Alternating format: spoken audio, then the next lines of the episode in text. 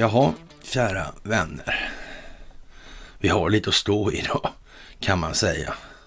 Det händer lite småsaker här och var.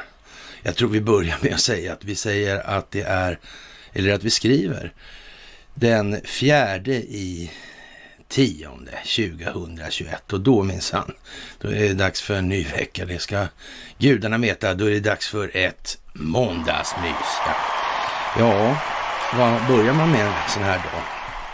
Vi kan väl ta några övergripande saker, som att eh, ja, en av de främsta polariseringsikonerna har enligt uppgift gått ur tiden i en trafikolycka. Om detta kommer vi att tala mer om senare naturligtvis. Vi kan också konstatera att eh, den största läckan genom historien när det gäller de här offshore-bankerna också har fått ett passande namn, Pandoras läcka då, så att säga. Och i då naturligtvis frågan om Pandoras ask. Det kan man säga att den är bra att läsa på om, den här, ja vad ska vi säga, gamla sagan eller grekiska legenden då om Prometheus och människors upplysning och sådana här saker. Den passar bra faktiskt in i sammanhanget. Vi har skrivit väldigt mycket om det, och ni kan ju söka på det på karl norberg punkt se i sökrutan där, så får ni kanske en lite vidgad vy eller ett bredare perspektiv kanske. Ja, som vanligt, ni ska ha ett jättetack för det ni gör, och ni märker själva hur det här konvergerar just nu, och det konvergerar nog alldeles fantastiskt rent utav. Och eh, som sagt, tack för eh, gåvor på Swish och Patreon. Tack för att ni följer kanalerna och ser till att fler gör det också. Tack för att ni fördjupar er på karl norberg punkt se, och tack för att ni följer Telegramtjänsten. Det är ju närmast otroligt vad många saker det lyckas hoppa in på så kort tid. Det är motsvarande en årsförbrukning bara för något år sedan sådär. Och ja, det blir ju till att hänga på lite nu, för nu är det som sagt, nu är vi uppe över nittio artiklar på det här myset då, eller delningar då, om man ska följa den här Facebook-linjen till exempel. Och det blir ju massa diskussioner om de här trådarna, och det är fantastiskt att se faktiskt. Jaha, en sak som eh, hände i eh, fredags då, det var ju att en amerikansk domstol frikände Edward Snowden från de här anklagelserna om spioneri, i och med att den verksamhet som man från N S A N S A:s sida då var då lagstridig, eller den saknade, saknade rättslig grund då. Och eh, det är ju ett steg i rätt riktning, och där kanske man ska ta och läsa in sig lite grann på det här med Swedish Kings of Cyberwar, och vad är det här för någonting. Och det här är något tema som kommer tillbaka hela tiden nu, till exempel när Donald Trump söker då ansöker om att få komma in på Twitter igen till exempel, och Facebook. Och där kommer man fram till, eller rättare sagt, där har en domare i högsta domstolen, Clarence Thomas, han har ju kommit fram till då att det här sker ju inom ramen för den telekominfrastruktur som faktiskt samhället måste kontrollera. Och där har vi en rätt så bra vattendelare att tänka på i de här sammanhangen. Det är inte fort, det är fortfarande inte överdrivet många människor på den här planeten som tar i beaktande vad det här är för någonting. Och möjligen kan det bero på att man skiter helt enkelt i vad som är det moderna krigets beståndsdelar. Men de som bekämpar den djupa staten, de gör det inte, det kan jag garantera. De vet precis vad de håller på med i den meningen. Helt jävla säkert. Och det här är ju otroligt spännande att se utvecklingen på. Jaha, i D N så undrar man om covid-vaccinen då får årets Nobelpris. Och det kan man ju kanske ställa sig frågan om. Och då får man väl tänka sig då att det var ju faktiskt Donald Trump som drev igenom det här med att vaccinen skulle fram. Och ja, och de drogs fram på åtta månader mot, ja vad ska vi säga, normalt sett och kanske om inte åtta år så fem, fem till åtta år kanske eller sådär. Och det kan ju vara värt att beakta faktiskt. Och dessutom var han ju så generös att han ja, gav dem friskrivningar i olika omfattningar i de här sammanhangen. Det verkar ju lite dumt gjort kanske om det är så att de har stoppat i massor med dåliga saker i det där. Då kan man ju säga att då har väl han gjort sitt då i så fall. Så kan vi i alla fall sammanfatta det som i den meningen. Jaha, Storbritannien och eh, Boreas, de flinar naturligtvis ja, glatt helt enkelt. För de får el från Marokko via en tre tusen åttahundra kilometer lång elkabel. Det lär ju inte bli några förluster i den såklart. Inte alls. Det är inte möjligt ens. Och Boreas, där han flinar hela tiden i de här sammanhangen och allt fler börjar förstå att det är något lurt med det här. Varför säger han så där för? Egentligen, vad menar Karn egentligen? Vi tillverkar så mycket vind, vad fan menar han för någonting? Återigen, en generator och en elmotor är mer lika varandra än vad man kan tro. Faktiskt, den ena gör mekanisk energi till elektrisk energi. Den andra gör elektrisk energi till mekanisk energi. Det kan man ju tänka på. Det beror liksom på hur den matas lite grann den här. Det är en bra grej att komma ihåg nu också faktiskt. Ja, och eh, nya filmer från dykningarna vid Estonia visar att hålet, visar hålet i fartygets skrov på ytterligare sätt här då. Och det är ju lite eh, mumsigt då när Haveriinkommissionen fastställde att det var ingen explosion. Och det här är, är ju en hel, ja vad ska vi säga, det är ju en soppa. Så är det ju. Helt säkert. Vi har en eh, ja, enormt omvälvande tid framför oss nu. Så är det också. Och många saker kommer komma upp i ljuset av verkligheten som en konsekvens av de här olika frågorna. Och eh, många personer kommer att eh, hamna i ett annat läge än vad de befunnit sig i tidigare. Milt uttryckt faktiskt. Och eh, man får tänka så här kanske i de här sammanhangen. Att det, om man nu ska motverka den djupa staten så måste man väl kanske då... Det är väl bra om man så att säga begränsar handlingsfriheten hos de kanske operativt mest starka entiteterna på ett tidigt stadium. Men man talar kanske inte om att man gör det, ungefär som när man tar det här öppna steget med att ta kontrollen över Ericsson då i november tjugonitton. Man har nog haft den kontrollen en stund innan, för återigen så kommer vi tillbaka till det här trista med, med militära doktriner och såna här grejer, och överraskningsmomentet är lätt att underskatta alltså, effekter av det. Det får man faktiskt tänka på i så mått. Ja, buden haglar alltså. Haverikommissionen slår ifrån sig, men det här måste ju så att säga hållas liv i den här teatern. Och varför måste det det? Jag får en massa frågor då om det här, varför det är som det är och varför inte bara sälja ut allting på en gång? Nej, för av den enkla anledningen att det är inte moget för att ta emot det. Det kommer bara bli en massa överlast och så folk kommer strunta och sen kommer de bete sig som vanligt i alla fall. Det här är ett folkbildningsprojekt. Det är det största folkbildningsprojektet på den här planetens historia. Och det är ganska viktigt att man gör det ordentligt då. Det kommer inte gå tillbaka till det gamla som var. Det finns ingen möjlighet. Eftersom i princip allting i det paradigmet byggde på bedrägeri och vilseledning. Så det går inte, helt enkelt. Det kan inte bli så.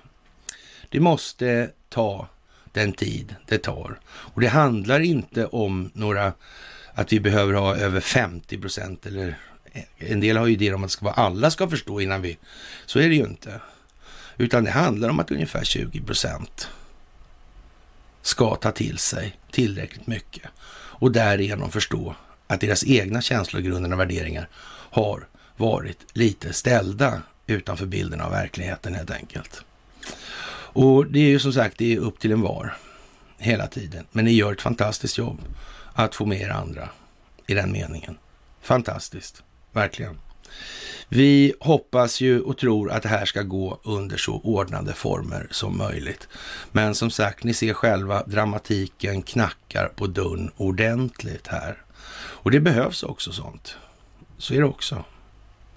Och vi får väl faktiskt hålla en liten tumme för att det inte spårar ur för mycket.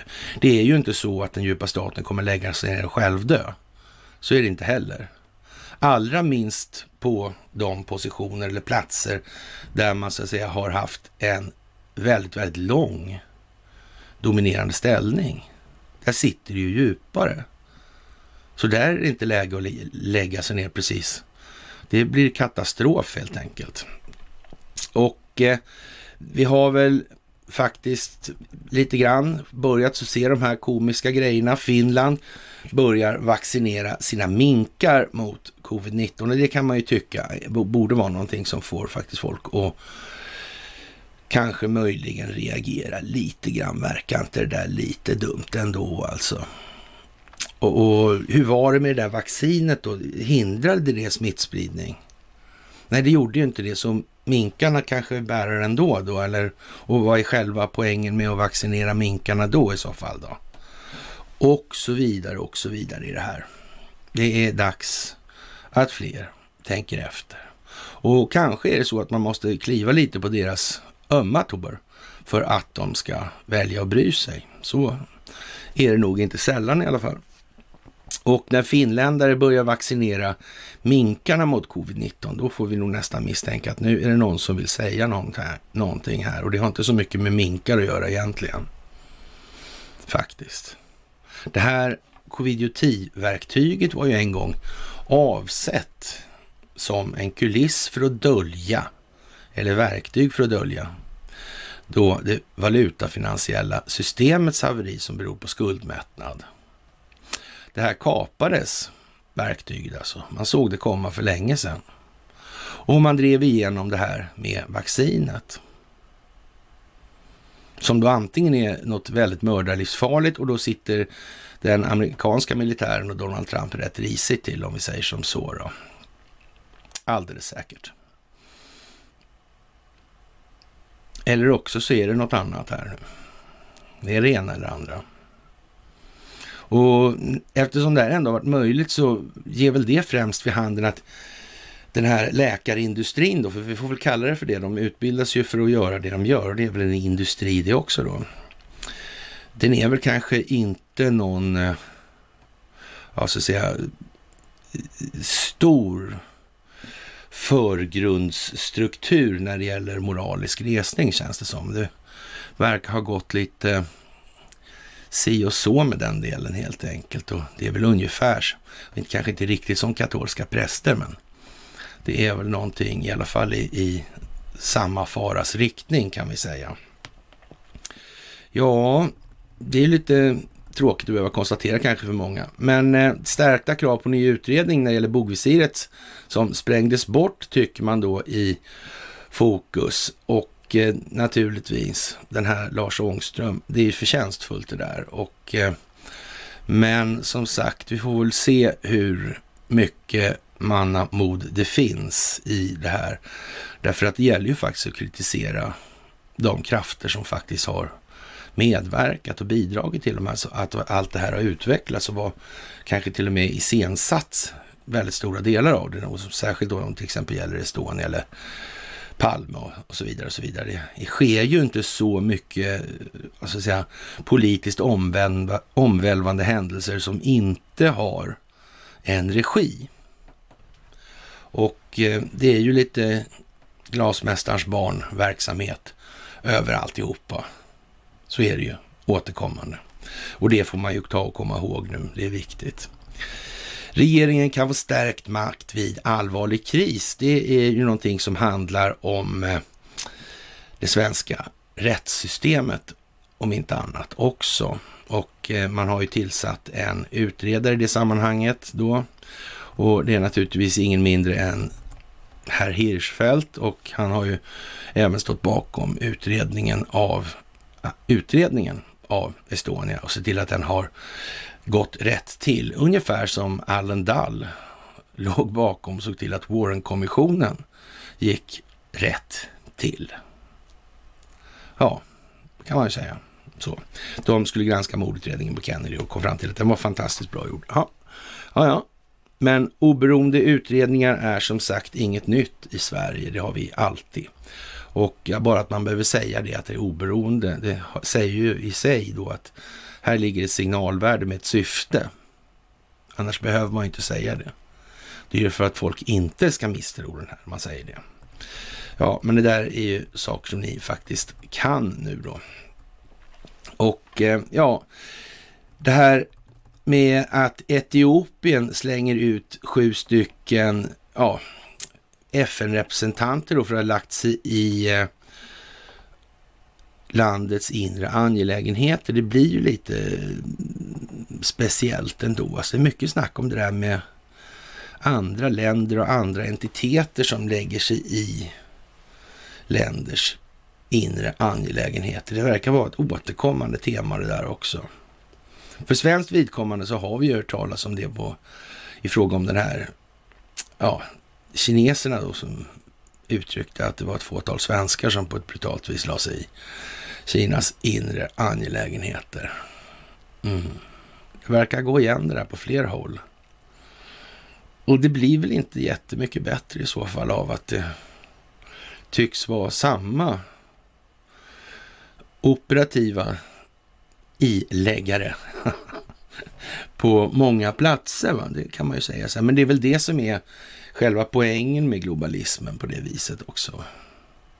Att kunna spela utanför den politiska räckvidden på de olika ländernas valda församlingar. Och då har man dessutom sett till att kontrollera de här hela tiden. Och så kan man hålla de här länderna i en utpressningssituation då, eller vad man ska kalla det för då, hypotetiskt i alla fall. Så medan man egentligen kontrollerar allting rakt av. Men, så att teatern åtminstone ser ut som att det är så det går till då. Medan det själva verket inte alls är så egentligen då. Jaha. Det är ju lite tradigt att konstatera det där med att man på, i svenska medier nu skriver att hotet diesel för trettio kronor per liter, och jag vet inte, de tar ju naturligtvis oerhört fasta på det där vi har sagt hela tiden här, och nu tycker vi lite tra, tradigt det här med att bara komma med några höjningar här, det är alla fattat nu liksom. Och eh, det finns lite olika sätt att se på det där. Dels är det ju det här med att hand, handel med de här petroleumprodukterna, det är ju någonting som oftast sker i dollar då, va? Och skulle det upphöra det här då, då, och det har man ju avtalat då från rysk och saudisk sida, att man ska då ställa sig lite mer utanför, eller kanske till och med, eller ja, man ska till och med då gå ifrån dollarn i den handeln. Och det gör ju naturligtvis att dollarvalutan som sådan blir ju drabbad av, vad ska man säga, lite för mycket dollar då. Helt enkelt, det blir ett överutbud där, och det innebär ju någonstans att det kommer bli en prisinflation där också. Och det ska man också komma ihåg i de här sammanhangen faktiskt. Och det är man ju ganska noga med att inte tala om här i Sverige till exempel, för vi ingår i en sån här referensvalutakorg där i förhållande till dollarn, som vore av en lustig tillfällighet och sådär. Och jaha, vad ska vi säga mer? Norge tar ett spadtag för eh, vår historieskrivning, och de gräver ut då en sensationell bronsålders ja, grav då, eller vad man ska kalla det för, nära en modern F trettiofem flygbas då. Och eh, det är lite grann det där med Doggerland igen då, kommer vi tillbaka till. Nu är det ju väldigt snäva cirklar här, och vi kommer ju prata om samma saker hela tiden egentligen. Så här, det, nu är det ju rätt så klart att telekominfrastrukturen finns inblandad i rätt många sammanhang. I rätt många sammanhang finns kraftförsörjningen också inblandad, det här med energipriser och så vidare. Och så finns det här valutafinansiella systemet i grund och botten då, och sen, ja, Och många i alternativmedia gör ju allt nu för att få liksom någon form av problemformuleringsinitiativ. Det kan ju vara muslimerna som anfaller och ska anfalla och ta över och göra inbördeskrig och så vidare. La, la, la, la, la. Ja, kanske. Eller kanske inte. Vilket det kan vara. Men nu kan vi ju säga i alla fall att ikonen för den här rörelsen då, han gick ju ur tiden här, eller hur det nu var med den saken, det vet ju inte vi heller. Man får ju faktiskt ta hänsyn till att då all västerländsk media pumpar på som dårar kring det här. Men man får ju intrycket av att det liksom var något viktigt med den här grejen. Och, och, och säga att själva förloppet i sig är något, eller förefaller något oklart. Det är ju i alla fall ett understatement av rang. Det är helt säkert. Helt säkert är det så. Jaha. Och eh, Trump han fråga, ska alltså fråga domare om han kan få tillbaka sitt Twitterkonto. Och det är som sagt, det är det här med Clarence Thomas. Det är det här med, vad är det egentligen som är samhällsnytta? Vad är bäst för samhället i de här sammanhangen? Kanske det här är planerat till och med på det här viset. Kanske det är så att de här kvantatorerna har kunnat räkna ut att man måste alltså ta det här i lagom delar. Lagom steg. Så att informationen inte blir helt osmältbar. Kan det vara så? Kan det vara så att det ligger en planering? Eller finns det ingen planering? Så mycket kan vi ju säga i alla fall att ja, om Donald Trump har hejat på eller drivit på för att få igenom de här vaccinen och de är jätteskadliga, då kan vi säga så här, då är så att säga kampen mot den djupa staten i princip över. I så fall. I så fall. Om inte de militära underrättelsetjänsterna, de rena delarna alltså, har haft koll på det här, då är det illa. Men saken är nu den att Space, både Space Force och stora delar av N S A och till och med delar av F B I och C I A består faktiskt inte av kompletta moraliska idioter. Det är faktiskt inte så. Man kan till och med drista sig till att säga det finns säkert en annan förskrämd figur inom de svenska underrättelsetjänsterna som inte är totalt tappade i alla fall. Det är nog rätt säkert. Även om så att säga mycket bygger på många dåliga saker i de där sammanhangen, så är det naturligtvis också. För annars skulle det inte fungera. Det är som sagt inte exakt klanderfritt med den typen av verksamhet. Jaha, i Omni säger man då att eh, det är en eh, ja, förskjutning i världsordningen om de här militära avtalen som Peter Hultqvist, ja, glatt, det gör han ju inte, han är inte särskilt glatt, utan jag är väldigt glad att kunna hälsa den franska försvarsministern Florence, Florence Parly, och det är också sån här tjusigt namn på en fransk syska liksom. Välkommen till Sverige, sa Peter Hultqvist utan att dra på mungiporna, skriver då Omni. Och jag menar, det finns ett signalvärde i det här någonstans. Det är som att Hultqvist inte är nöjd med tillvaron. Det är ju liksom, det går inte ens att missa längre. Och eh, vi har idag skrivit ett avtal om fortsatt utvecklat försvars- och säkerhetssamarbete mellan Sverige och Frankrike, fortsatte Hultqvist och förklarade att det fanns en stor ambition att arbeta tillsammans. Och eh, ja... på podiet intill stod den franska kollegan här och bakom den så försvarsministrar från de övriga elva länderna i det europeiska försvarsinitiativet E tolv. En tre år gammal fransk satsning som samlas i Stockholm för att diskutera det militära läget i en allt oroligare omvärld. En allt mer orolig omvärld heter det faktiskt på svenska, men det är inte så noga överallt. Och ja...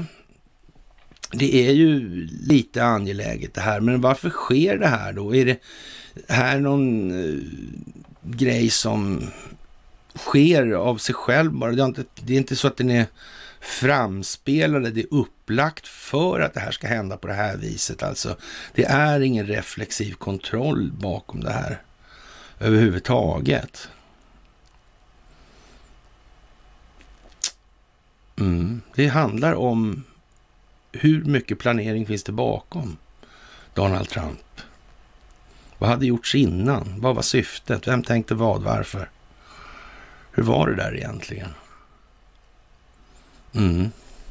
Det är mycket speciellt ur det perspektivet. Och ja, vad ska vi säga? Kai Engelbrecht är en expert i de här sammanhangen. Då då, och han kallar det här för mjuk åtgärd att hålla på med dem. Att man snabbt kan få ihop på pappret, medan hårda, hårda åtgärder som att installera nya luftvärnssystem på våra korvetter tar flera år. Och det kan man väl säga så här först som sist, att det där med korvetternas luftvärn alltså. Det kanske fler skulle sätta sig in i. Hur fan kom det där sig? Hur kom det där sig? Och det har vi ju gått igenom nu, att så att säga, hur bygger man en sån här båt? Ja, man bygger den runt systemen. Det är liksom inte från andra hållet. Man bygger inte båten först och sen börjar man fundera på vilka system man ska ha. Det gör man inte. Den måste liksom anpassas, dimensioneras och massa såna här grejer. Hållfasthetsberäknas och gud vet vad för det här alltså. Ja, och det kan man ju sagt inte komma på efteråt, att det blev för tunt eller för tjockt eller för tungt eller lätt eller whatever. Ja, ni förstår själva. Det är lite baklänges. Men som sagt, det handlar om folkbildning. Det handlar om att bringa opinionen till en plats där den är mottaglig för vad som senare komma skall då. Drottning Elisabeth den andra då, hon har i hemlighet spenderat miljoner pund på prins Andrews juridiska tvister här med stämningar och så vidare. Och ja, det visar sig att han är inte så solvent som man kanske har fått intrycket av helt enkelt. Och ja, det brittiska kungahuset går ju det öde till mötes som man kunde förvänta sig kanske redan då i början på förra århundradet. Det är ju inte mycket mer än så att säga egentligen. Och ja, det andra kungahus kommer naturligtvis att drabbas i en utsträckning som kanske inte behöver vara så där dramatiskt direkt, men ja, de går sin rättmätiga framtid till mötes i alla fall. Så är det bara. Och det där får man nog säga är en ganska förle- förlegad institution helt enkelt. Och om inte annat så kommer ju i alla fall den svenska befolkningen förr eller senare tvingas att ta ställning till vad är, vad är det där för någonting? Är det någonting som egentligen ökar eller för till nytta för landet i stort och befolkningen då i landet? Vad, är, vad gott gör det där egentligen? Det verkar lite sådär svårt att hitta några sådär riktigt skarpa argument för att det där bör vi nog ha kvar i den här modellen i alla fall. Det kommer vi inte att hitta några argument för faktiskt. Jaha, Swedbank-chefen är inte aktuell som finansminister och ja, vad ska vi säga? När Maggan, eller Magdalena blir då till statsminister så ja, då tycker man liksom att ja, det kan nog vara den här i alla fall. Och man kan ju säga så här. Det måste någon gång bli klart för fler människor att det kommer inte spela någon roll vilket politiskt parti i riksdagen man röstar på. Det är bara så. Man sitter inte i riksdagen. Det är bara så. Alltså, de kommer inte in dit. Sen har det säkert slunkit in någon enstaka individ och sådär, men då har ju partierna sina partifilter och sin partipiska i det här. Och då är det som det är. Det gäller att dansa i takt, kort sagt, i förhållande till den som bestämmer. Jaha, och Markus Oscarsson, han tycker ju naturligtvis att det är jättekul att Trump vill aktiveras igen på Twitter. Hoppas även på Facebook och Instagram. Jag vet inte, det är också naturligtvis rätt så givet det här. Vad det här måste sluta med. Det kan inte bli på något annat vis heller. Det finns inte på en karta. Förr eller senare så kan amerikanerna eller amerikanska militären säga att det här är ett nationellt säkerhetsintresse. Det handlar om telekominfrastrukturen. Mm. Och utan den, då är de här techjättarna värda vad för någonting? De är inte värda någonting alls då. Mm. Och eh, det är dags att förstå det nu för fler. Jaha, och eh, det polska vi- visiten i, eller jag ska säga den brittiska, det brittiska P K-laget då, som skulle knäböja i en matchstart där, så hade man ja, satt upp en bild på Mariusz Pujanowski där med, med, med en kungakrona på. Han ser ju som allmänt glad och snäll ut, så där som han alltid gör då. Och eh, det finns en del saker med det där. Faktiskt. Och fan vet om inte den här svenska syndafloden kommer in i den ekvationen också vad det lider. Faktiskt. Det är lite spännande. Och jag vet att alla vill ha alla svar på en gång i de här sammanhangen, och det är så att säga ingen mening, det är meningslöst. Faktiskt, det är för vad då? Vad ska det vara? Och för de som då undrar över den här läckan då, så är det ju naturligtvis för att göra den här typen av sammanställningar och så vidare. Då har man de här journalisterna då som har då i någon mån fått något material från, till sig tillsänt då av någon då. Och den här någon då har haft insyn under lång tid i det brittiska eller då den brittiska kronans offshore-system, de här offshore-bankerna. De här som nu mera vill ha sin fritid tillbaka, höll upp sig med frihet i alla fall. Och eh, man måste nog tänka lite grann på det, här sitter faktiskt ihop hela tiden på så vis.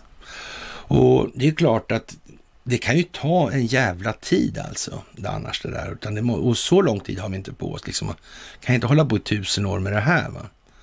Och, och under tiden hinner alla journalisterna bli lika korrumperade som ja, och så vidare. Mm, utan det är bra att ta lite från varje håll, så där får de i alla fall hålla ögonen på varandra. Lite grann sådär. Och ha tillgång till samma material och så vidare. Så de kontrollerar varandra så det inte här blir helt värdelöst om vi säger som så. Ja, och då kan man väl tänka sig så här, vilka kan det ha varit då som har sån stor datamaskin som kan hantera det här? Vilka kan det vara?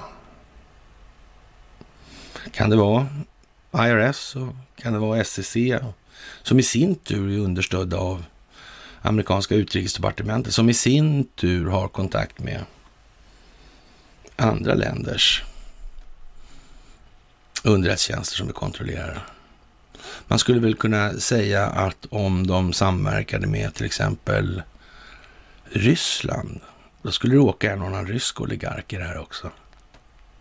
Det gjorde det visst, ja. Var det i led. Mm. Det är ju konstigt. En och annan tech-miljardär från Kina kanske. Vem vet? Mm. Kan ju vara så. Faktiskt. Eller rättare sagt, det är så. Jaha. Vi har en ny grej här i de internationella sammanhangen när det gäller till exempel War Room med Steve Bannon. Man har nu då liksom kommit fram till att ja, det finns något som heter stagflation då. I det här fallet som gäller för det här valutafinansiella systemet så är det alltså på så vis att realekonomisk deflationsbaserad stagnation, alltså pengarna rinner ur realekonomin in i den finansiella delen för att betala räntor i en allt mer växande omfattning. Och därför stagnerar då den reala ekonomin, den krymper och drar ihop sig. Den har likviditetsbrist helt enkelt. Och så har man å andra sidan den finansiella delen av ekonomin där det här strömmar in, och där råder alltså finansiell tillgångsprisinflation, till exempel på bostäder och på ja, finansiella instrument, alltså värdepapper och sådana grejer då. Och, och det, det är ju liksom inte så jättesvårt. Och jag tror att om ni använder söker utom bloggen och skriver stagflation, så ja, det har vi hållit på med i något decennium eller sådär då, då. Och ja, men nu är de först i U S A med det i alla fall, säger de. Och det här är väldigt svårt och komplicerat, och det här klarar inga av att begripa och... Nej då. Visst, men okej, okay, det måste vara så också. Det går ju liksom inte att det sitter ja, några ja, obstinata typer långt upp i ett land som ingen vet var det ligger och, och tycker till här. Va? Utan det, får vara, det måste vara amerikanerna helt enkelt. Så, ja ja. Och eh, Kina, de är uppe och flyger runt Taiwan då, eller i Taiwans luftrum då, rätt så mycket. Och man har då varit uppe då med storleksordningen ja, var det sjuttio gånger eller sådär kanske. Eller sjuttio plan då på två dygn, eller ett dygn. Och det är rätt mycket. Och det var väl ingen misstag kan man tänka sig på det viset. Utan det är ju en upptrappning av någon form. Men vad, vad det här med, med invasionsföretag, det är väl kanske lite... Känns inte det lite konstigt? Återigen, är det, är det överraskning att hålla på och, och publicera det här i olika tidningar? Men de smög liksom upp mot sig. Ja... Det var ingen som... Nej, hur var det här egentligen? Vad var själva tanken med allt det här? Vad kan det ha varit? Vad blev resultatet nu då? Ja, det är i alla fall uppenbart att medierna, de hänger på alltså. De skräckpårar så mycket de kan. Mm. Ja, det gäller ju att få folk att tänka efter. Det är alldeles säkert. Alldeles, alldeles säkert är det så. Jaha. Regeringen lät studentuppsats och Sida sätta fyrtio års forskning om slutförvar av kärnavfall. Och eh, det här kan man ju tycka vad man vill om, det här är ju ta sig om. Men i alla fall så, det är ju de här moderna reaktorernas roll i det här. Vad är det här egentligen? Det här gamla avfallet verkar ju inte bli något kvar av det då. Och sen, vad blir det av hela kärnvapen, eller kärnkraftsfrågan då? Och som sagt, utan de här två uranbomberna då över Hiroshima och Nagasaki. Vilka som tjänar på det kalla kriget. Ja, vi går i cirklar hela tiden. Jaha, och eh, ja, man... Eh, har från Stureplansgruppens sida en massa olika saker att säga i olika sammanhang, och det verkar väl vara just som det här återkommande liksom på något vis blir, det blir lite kopplat till det här gemensamma bolaget med Storstalin och Wallenberg där. Mm. Och de på var på sitt håll har ju uppenbara ja, Storstalin har ju problem med skönhetsrådet i, i Sundsvall. Ungefär, om man är lite sarkastisk kanske. Ja, det är ju som det är. Och Wallenberg tycks ha lite problem med det mesta just nu. Ja, vi får väl se. Det är kanske... Lyxkrogarna har svårt att återbetala lån. Helt orimliga krav och... Vem vet, det kanske har ett mål, det kanske är ett målsökande virus där rent utav. Ungefär som vi sa nyss, att det kan ju vara så att man tog det här som ja, vehicle då, eller verktyg eller sådär för ja, i folkupplysningens tjänst istället. Man kanske skulle exponera att läkares moral kanske inte alltid ja, är så fullgod som man tror. De är faktiskt med människor de också. Med fel och brister till, till och med helt enkelt då. Mm. Och det kan ju vara man har tänkt på det där folkbildningsprojektet. Man kanske måste ta loven av många olika begrepp och institutioner i de här sammanhangen. De måste ner på nivå där de mer rättmätigt hör hemma. Det är viktigt nu att tänka på. Den här jävla överhetsskyggheten, den går bort helt enkelt. Jaha, och är det så att elbolag skickar energi till andra bolag då, eller ett annat bolag i de här sammanhangen när man då snackar om de här överföringarna då? Mm. Hur är det där egentligen med de här elpriserna? Jag tror vi har nämnt det något miljontal gånger eller sådär kanske. Hur fan är det där egentligen? Och nu byggs det minsann transformatorstationer och nya linjedragningar i Norrland. Mm. Med en jävla fermitet dessutom. Mm.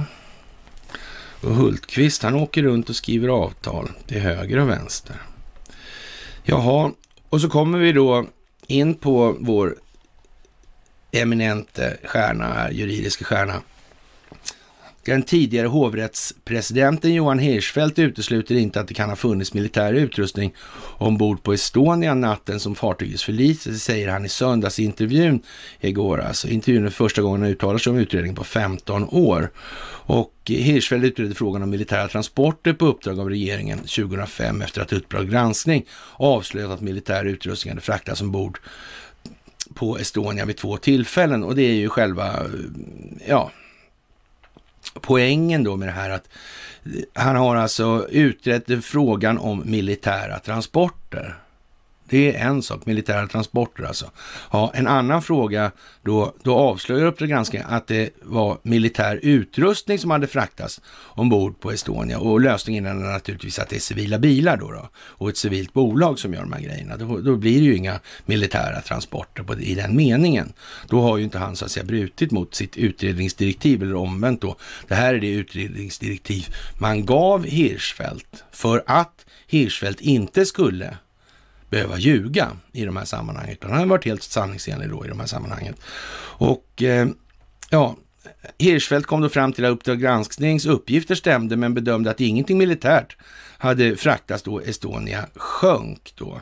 Och eh, nu säger han i söndagsintervjun att uppdraget var begränsat och han som utredare inte hade samma befogenheter som en åklagare att undersöka saken. Ja, det var väl, eh, ja, det fin- kan finnas information som jag inte fick del av, säger Hirschfeldt, och har inte ljugit nu heller i den här meningen.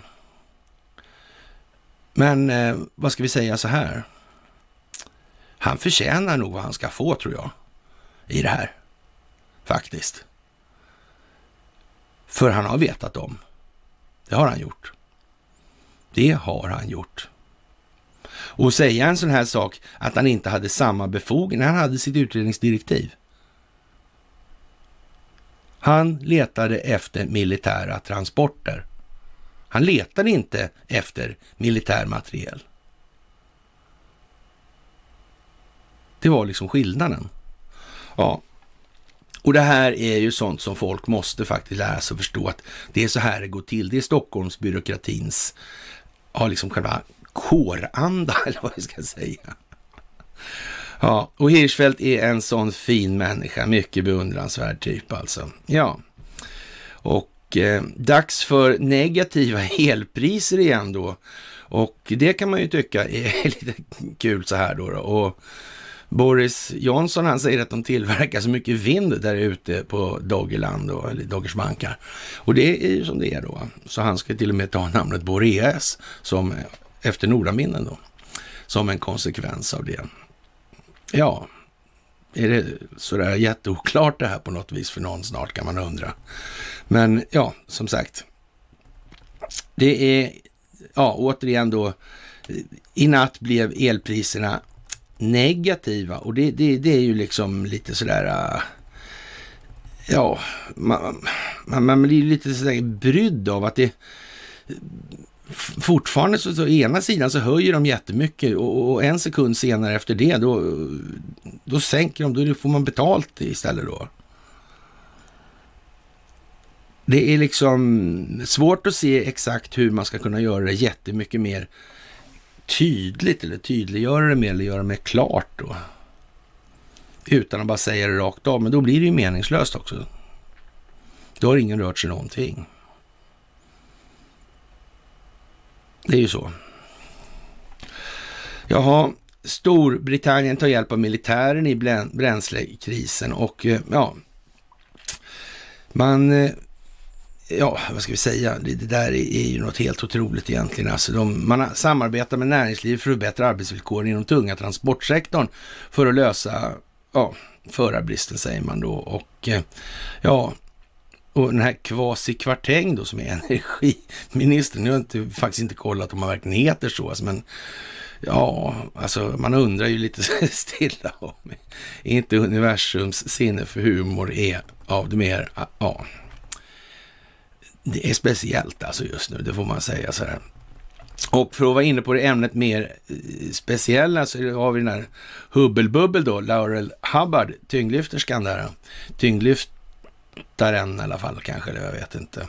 Och ja, har blivit utnämnd till, ja, sportskvinna, årets sportkvinna. Ja, jag vet inte vad man ska säga där alltså. Bom hon inte ut sig till och med alltså. Så hennes enda, ja ja, men ändå alltså. Ja, men det är lite speciellt får man säga. Det får man fan med säga. Ja, men som sagt, det, det räcker inte riktigt för att väcka tillräckligt många ännu i alla fall, så det måste bli lite mera, ännu mer speciellt faktiskt. Det, det är ju lite, lite eljest kanske, men ändå. Ja, och eh, en för detta parlamentsledamot i Australiens parlament då säger då att Pfizer och AstraZeneca betalar lobbyister för att då dirigera, ja, Australiens ledare till olika åtgärder, insatser och så vidare, olika sätt att gynna de här läkemedelsbolagen. Och det kan man väl säga så här, men det är säkert bara där alltså. Det är ingen annanstans på hela planeten. Faktiskt, det är bara där. Promise. Scoutledare. Heder, liksom, eller scoutledare Frasse kanske snarare då. Jaha, U S A tar hjälp av trettio andra länder i kamp mot ransomware och eh, jaha, det här är väl ingenting som kanske glädjer alla lika mycket, men det är ju som sagt här underlivsporslin, han sitter där, han sitter av en anledning och den anledningen är planerad, annars hade han inte suttit där. Och det vet man att eftersom de här exekutivordrarna, till exempel den som skrevs då på våren tjugo arton, innehåller allt det här om det är valfusk som ska komma, då innebär ju det någonting. Och man tar ju inte risken att Eriksson ska missa det där. Så där har det varit lång tid bakåt. Ja, men det har vi också pratat om så mycket så det liknar ingenting. Jaha, men för att förstärka det här lite grann då så har Johan Hirschfeldt om personliga och svenska trauman söndagsintervju då på Sveriges Radio. Och eh, ja, det är väldigt vad han blev i ropet där plötsligt på en gång. Hur kom det sig egentligen? Hur kom det sig? Vad är det man vill ha sagt för något? Har han suttit på fler ställen förresten? I några andra sådana här. Har han kanske rent av hållit på med politisk verksamhet fast i skyl av något annat? Är det där en sån riktig trallgök alltså? Kan det vara så? Mm, det kan vara så, ja. Och som sagt, den här nazibiträdet i Gryningsfläkt, de skrev ett kravbrev, vi pratade om det senast här. Det här med, ja, jag gjorde bara mitt jobb och så vidare. Hur många läkare känner att de bara gjorde sitt jobb nu då?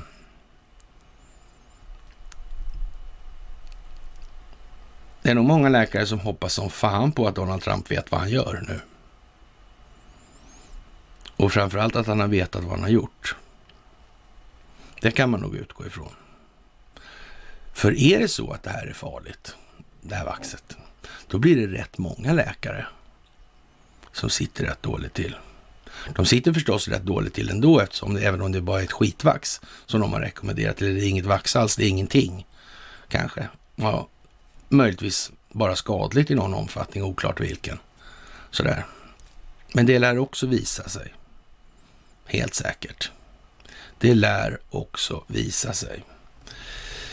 Ja, larmet bensin kan kosta femtionio kronor litern då sådär. Och ja, vad ska man säga? Bränslepumparna ekar fortfarande tomma på många håll i Storbritannien, och nu börjar man flagga då Expressen lite grann för att det kan kosta femtionio spänn liter med soppan alltså. Ja, det är ju vad det är, som vi sa nyss. Det, är ju, det går bara, ni märker ju själva att det är ju rätt små cirklar vi rör oss i faktiskt. Och eh, just nu, svenska folket får betalt och tanka sin bil i natt. Enligt Markus Oscarsson då menar han naturligtvis att det är elbilarna som får tanka gratis, eller man får betalt för att tanka då. Så kajaloptiskt det bara kan bli med andra ord. Och eh, ja, det är ju ena gänget ska betala femtionio spänn liten och de andra får betalt efter varandra då, samma dag.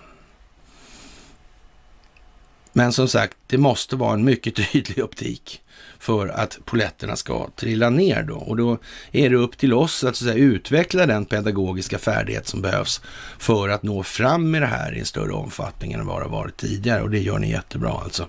Det är jätte, jättebra. Ni utvecklar en bra känsla för vad som är läge att skriva just vid varje givet tillfälle. Och det är trevligt med sarkasmer också. Och amerikanska fotbollsligans chef Lisa Baird sparkas då. Det har varit nya övergreppsskandaler. Och ja, idrotten är ju vad den är nu faktiskt. Och det måste man förstå, att det kommer heller aldrig att bli som det har varit igen. Det finns ingen rim och reson i det där. Det tyder ju bara på en rätt så begränsad omvärldsförståelse när man tycker att det där är någonting att stå efter, helt enkelt. Det är ju liksom så. Faktiskt. Ja, vad ska man säga? Rapport avslöjar tusentals pedofiler i franska kyrkan och som har varit verksamma inom den katolska kyrkan i Frankrike. Och det är märkligt att ingen visste det här tidigare, som alla redan vet om då i en rätt så stor omfattning. Det är konstigt, eller hur? Mm. Det verkar precis som att den där hela liksom den institutionen verkar nog nästan ägnad åt den typen av verksamhet då. Faktiskt. I någon omfattning så är det ju så naturligtvis. Och sen är det ju då naturligtvis i allt det här med då när det gäller egendomar och de här kyrkorna, det är ju en mycket speciell historia. Alltså när då de ska äga saker på det viset. Mm. Och det, det ägandet i sig har ju gjort det här till någon form av maktfaktor då. Ur en rad olika perspektiv. Och är det verkligen tillrådligt när de ska pyssla med själavård egentligen i grund och botten? Vad är syftet med det där då? Vad är liksom det klerikala eller sakrala syftet med att ha en massa sånt ägande egentligen? Det är ju konstigt, kan man tycka. Ja, och eh, ja, vi ska slå ett slag för bladet punkt se och Andreas Svedberg som kliver ur skuggorna lite grann där. Trevligt faktiskt, lite glädjande att se. Vi breddar såklart i det här. Det är helt givet. Regeringens makt kan stärkas vid kris. Återigen, det är ju lite alltså så här trist alltså. Och, och ja, kommittén ska bestå av ledamöterna från partierna som ska ledas av hovrättspresident Johan Hirschfeldt. Den ska vara klar den femtonde november tjugohundratjugotre och Johan Hirschfeldt kommer näppeligen att finnas kvar i de här sammanhangen. Man kan säga så här, om inte han har begripit bättre vad det här handlar om för någonting, om att han inte har ställt sig upp och kritiserat Investor och den djupa staten, det diskvalificerar honom moraliskt för tid och evighet från att få allmänt förtroende. Det är bara så. Han kan inte ha missat det. Det är helt omöjligt. Helt jävla omöjligt är det. Ja. Och eh, som sagt, förbud inför nya bond. Han fick inte ens berätta för sin fru. Och man gör från den här danska skådespelarens sida som spelade i den här filmen då en lite speciell grej alltså. Och han säger så här att jag tror inte man förstår hur central den här berättelsen är i hela den brittiska självuppfattningen. Det är som i julkalendern och Jönssonligan för oss, något som alla delar på något sätt, även över generationerna. Så på det sättet är kungli- en kunglighet precis som kungahuset, det tillhör alla då. Och ja, vad ska man säga om det här? Det ligger liksom inom ramen för samma anda i det här på något vis. Det blir lite annat perspektiv och, och vi har pratat om den här Stevenson och, och återkommande då, hur lik han är Piers Morgan och det här. Det går liksom igen hela tiden där och ni har sett det här på föreläsningarna. Den från Trosa där då om du internationella militärindustriella komplexets framväxt och underrättelsetjänstkollektivets framväxt också. Och det är det här, det går cirklar kring det här hela tiden och oavsett om alla tycker det är så jävla intressant med allt annat i Gud och hela världen så är det trots allt så här att man får nog hålla sig till de grundläggande grejerna tills dess att man är färdig med dem. Det duger inte annars.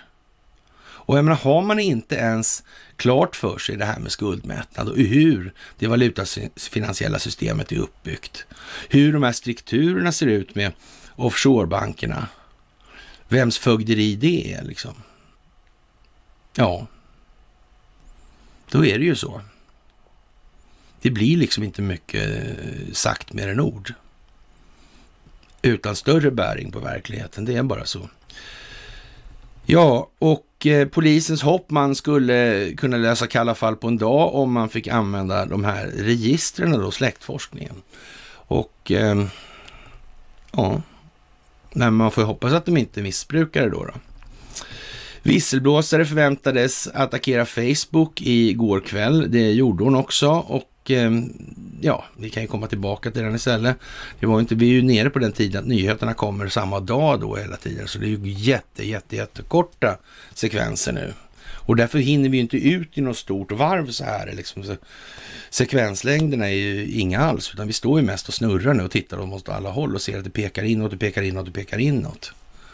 Det är ju så, det är där vi befinner oss nu.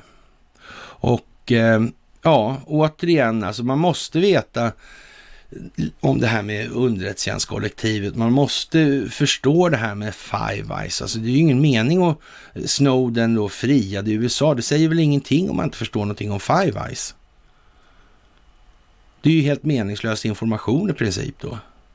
Och det är ju liksom ingen idé att tala om att det ser ut och ser ut så här. För folk vet inte vad det är man pratar om i så fall. Så det måste vara i tillräckligt små delar för att det ska vara nedbrytningsbart eller smältbart. Alltså. Man kan smälta informationen helt enkelt. Ta den till sig. Jaha, och då är det då oro i Panama inför det nya Pandora-dokumentet då var det igår morse. Men det gick ju över sen för sen blev det katastrof istället och ja, det blev ju bara så mycket värre. Regeringen menar att skadan kan bli oöverstiglig. I brevet står att alla publiceringar som förstärker en falsk uppfattning om landet som möjligt skatteparadis kan innebära förödande konsekvenser för Panama och dess befolkning.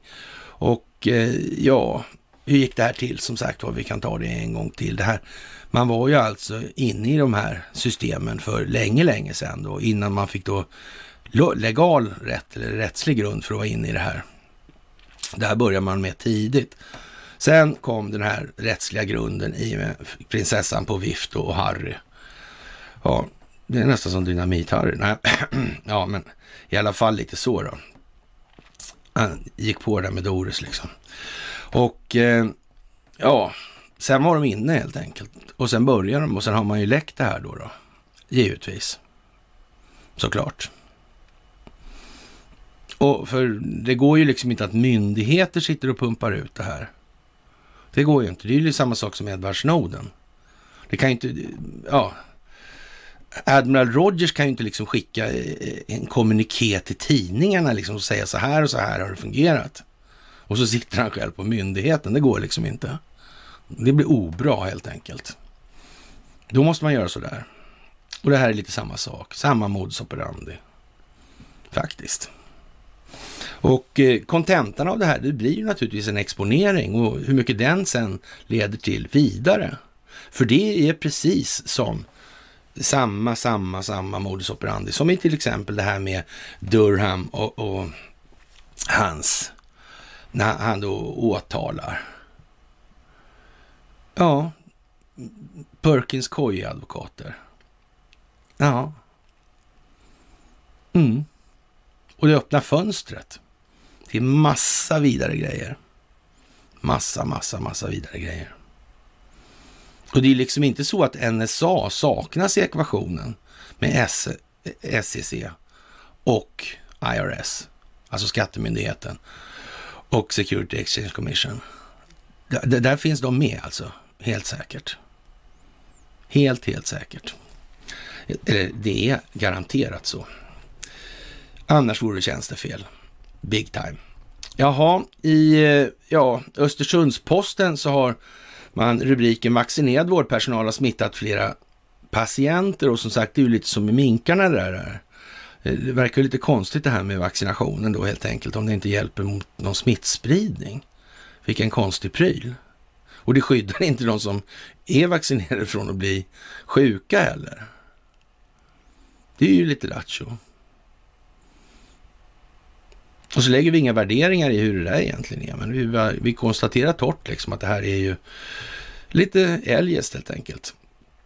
Och eh, ja, det var mycket flaggning kring de här Pandora Papers då. Eller Pandoras ask heter det ju egentligen. Och det är väl värt att läsa lite om det här Prometheus-myten och så vidare. När det gäller förtänksamhet och eftertänksamhet och så vidare. Ja, Nordkorea tycker att säkerhetsrådet F N alltså agerar dubbelmoraliskt. Och det är ju naturligtvis en poäng som... inte går att värja sig ifrån. Faktiskt. Det är bara så det är.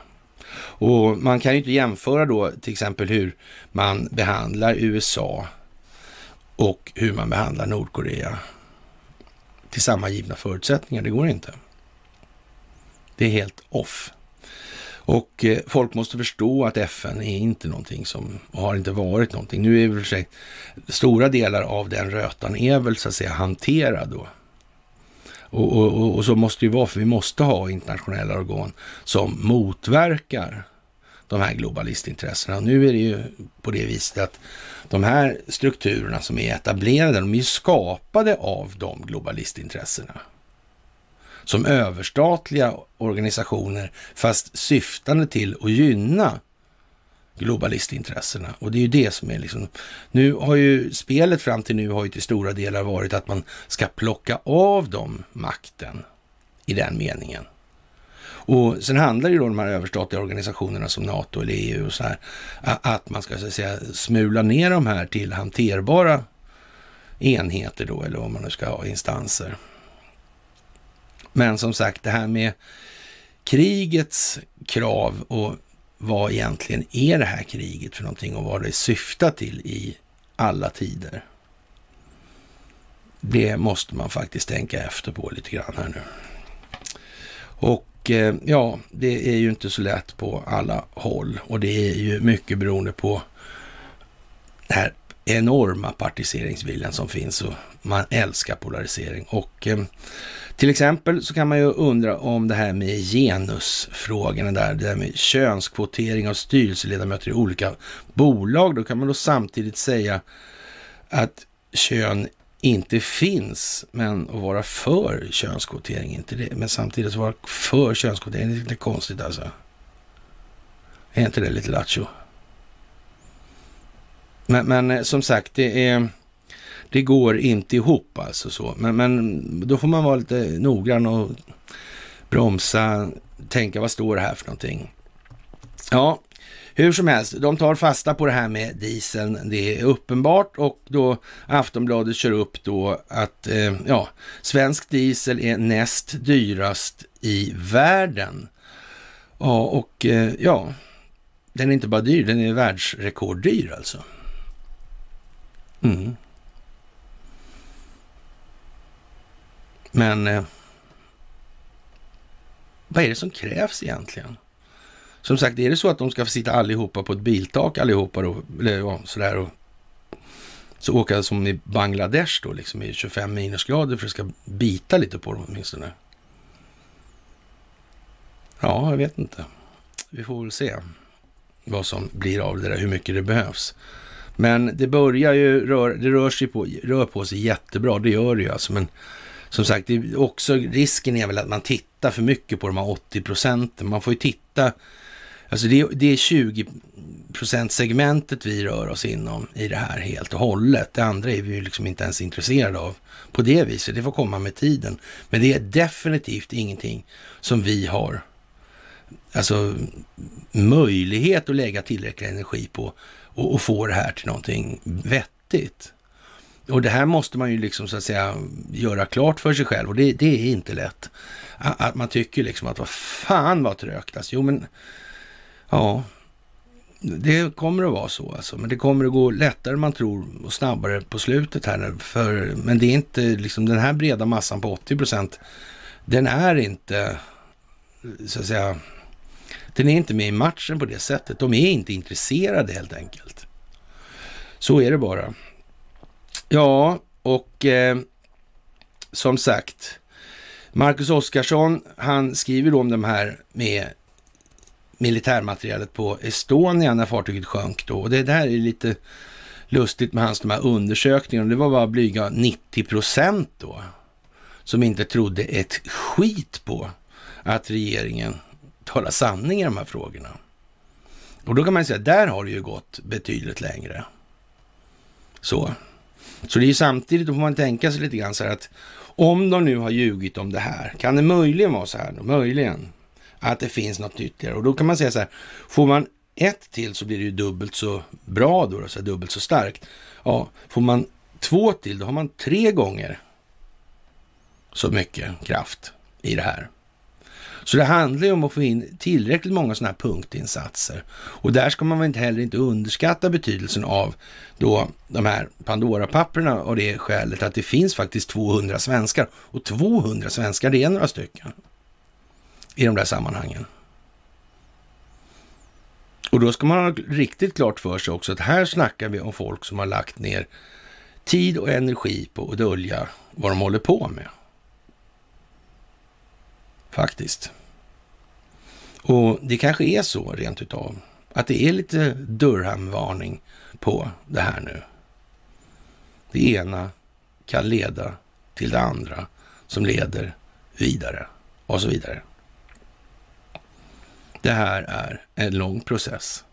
Det här är någonting som kommer pågå hela våra liv.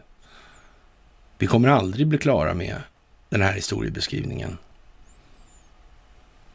Det kommer vara någonting som ska pågå för alltid, och det är vår uppgift att medverka till det. Det är bara att acceptera det som faktum. Det blir aldrig som förr. Helt enkelt. Jaha, och eh, fransk kontroversiell affärsman har dött, och det måste man väl säga. Han hade väl åtminstone en meritlista som var, ja, den hade fungerat som var svensk alltså. Och ja, Bernard Tapie där. Och ja, jag vet inte vad man ska säga. Det är tidstypiskt är det såklart. Det är givetvis så. Det är ingen snack. Och många är ju naturligtvis eh, förfärade över att det är en fotbollsentusiast som har gått ur tiden, och eh, jag vet inte om man ska vara det eller inte. Det är, ja, det får vara som det är med den saken. En sak som är kul i alla fall, det är att Dick Harrison måste hålla föreläsningar om trettioåriga kriget. Ett stort lidande har kommit över oss på Lövsta slott, och det är ju lite roligt faktiskt. Han måste vara oerhört glad åt det här och prata om den svenska syndafloden och Stockholmsbyråkratin och hur svenska byråkrater har förstört Europa ända sedan freden i Västfalen och ja, men sånt där, det måste ju han tycka är jättekul. Det är precis de grejer han älskade att prata om tidigare ju. Så han måste tycka det är toppen. Måste verkligen göra det alltså. Och jag vet inte, kanske ja, han kanske gjorde det frivilligt ändå. Alltså. Han kanske val helt enkelt. Sådär. Jaha, och eh, brittiskt brev till en miljon människor, blir lastbilsförare, och om ni avslutar den här lilla artikeln då med följande tänkvärdhet. Och jag är säker på att löner och villkor för lastbilschaufförer har förbättrats, men jag har ändå beslutat mig för att fortsätta mitt arbete på en investmentbank, ridå alltså. Ja, vad konstigt helt enkelt. Det är ju lite sådär. Jaha, och eh, som sagt, det är ingen större idé att rösta på något inom ramen för riksdagshuset. Så är det bara. Och det är dags att minnas det nu. Det är inte mer komplicerat än det här. Det här är sådana tider då man faktiskt inte kan missa hur illa det här är. Det här är de tiderna när vi kan sluta ihop de här grejerna. Och vi kan se att de politiska partierna i de här frågorna som vi diskuterar här och nu till exempel, de säger ingenting. Det är ju bara så.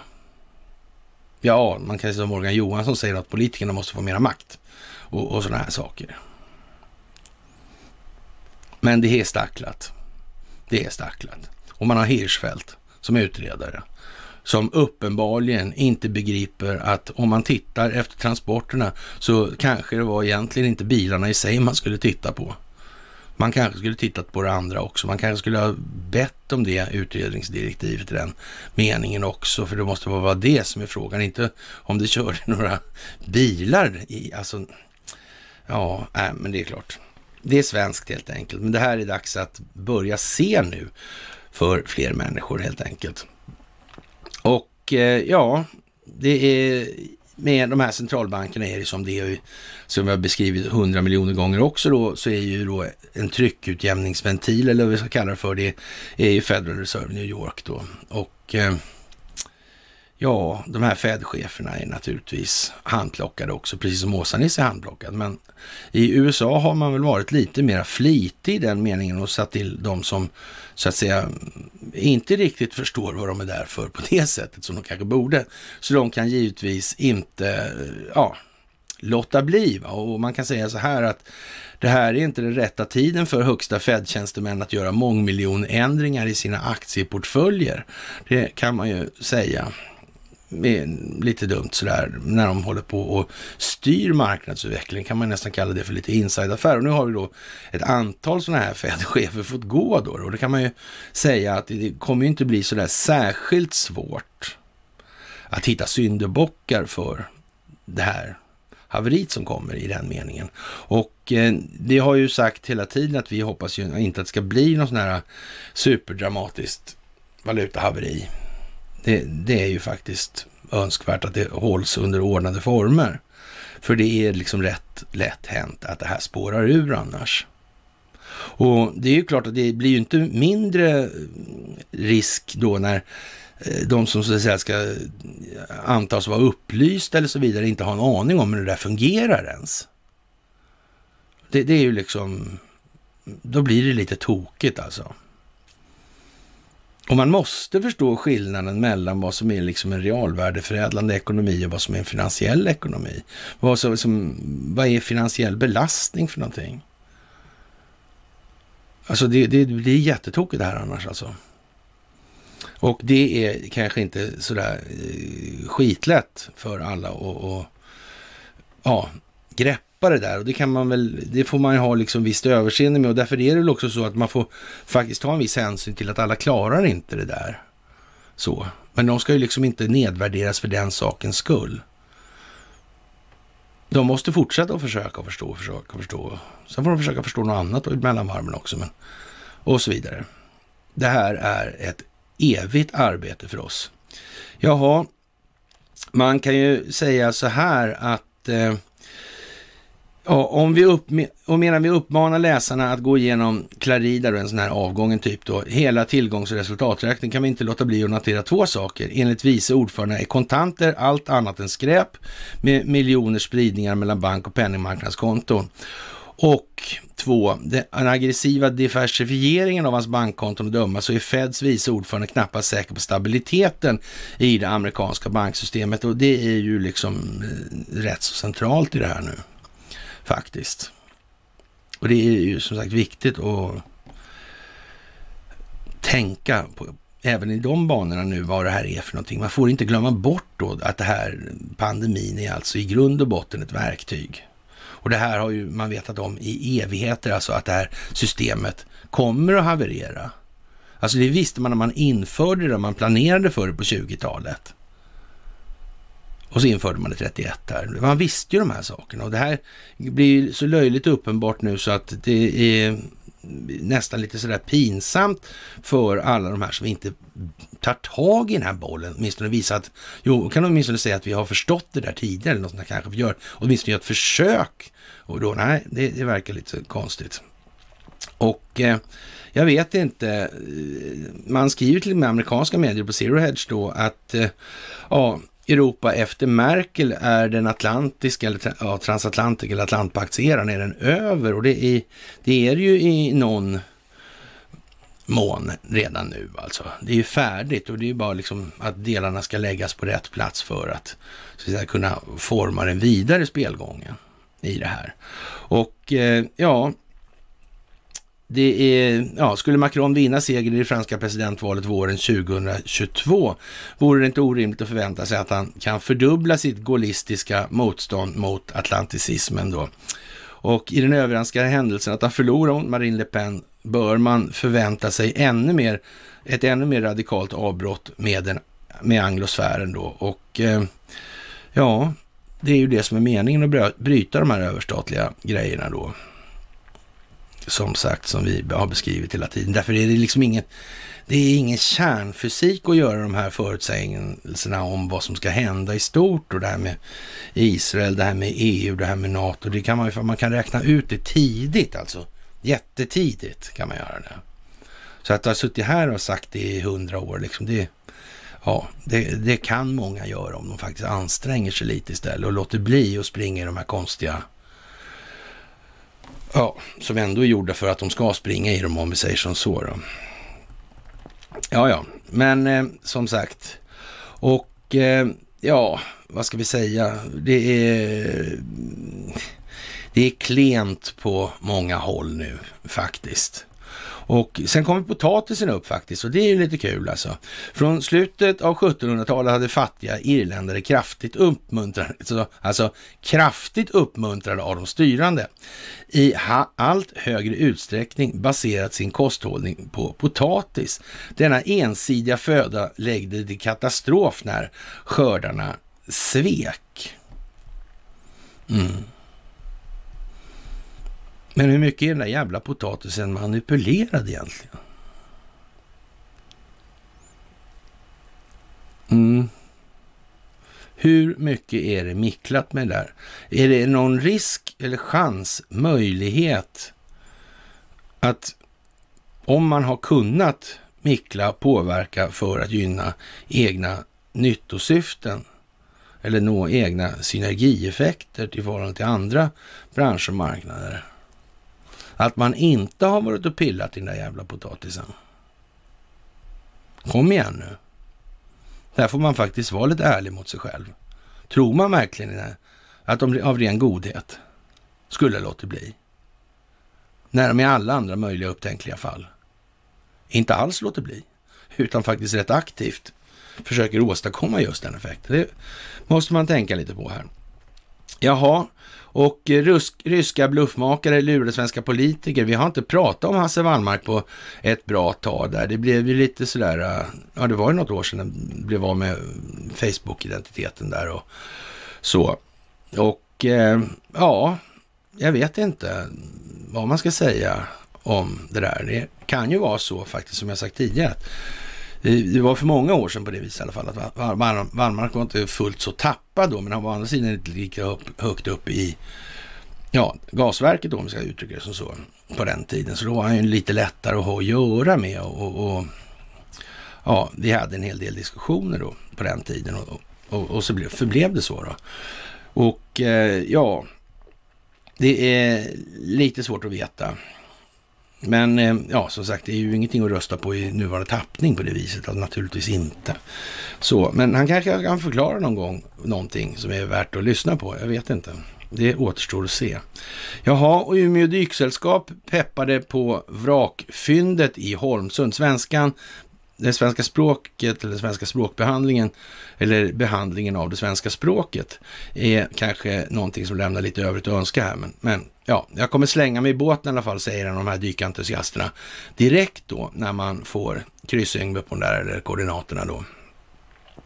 X och Y alltså. Och eh, ja... Vad kan den där vara lastad med då? För det är väl kanske det som är själva poängen då i det här. Vad har den där pysslat med? Vad, vilken story kan den där berätta egentligen? Det måste ju finnas en anledning till att man så att säga hela tiden följer upp med den här båten. Någonting har den att berätta för omvärlden. Den kan berätta om sin historia. Vad innehåller den för någonting, den historien? Vad innehåller båten för något? Vad har den innehållit? När rör den sig, på vilket ställe och varför? Och så vidare. Ja. Jaha, och ytterligare ett hål i Estonia då, naturligtvis. Det börjar bli så många hål det här nu så det liknar ju ingenting. Och ja, vad ska man säga? Men det var ju en bra utredning i alla fall. Det var ju schysst den första. Och det var ju den som Hirschfeldt skulle kontrollera att den var schysst och bra. Ja. Men då så, då får vi väl anta att den var det. Så allt det här finns inte helt enkelt. Nej, det, ja. Sveriges glansdagar är troligen över, skriver Svenska Dagbladet. Och ja, det är väl kanske så man kan se det. Och det kanske man bör göra också. Vi kanske ska ägna oss mindre åt att konkurrera med omvärlden och mer åt att värna om vår egen befolkning och vårt eget land utifrån de förutsättningar vi har här. Kanske är det man ska tänka på istället. Ja, för blir vi aldrig nöjda här och nu, då blir vi aldrig nöjda någonsin. Det är ungefär som att vara lycklig. Blir man inte lycklig här och nu, det är den enda gången man kan bli lycklig.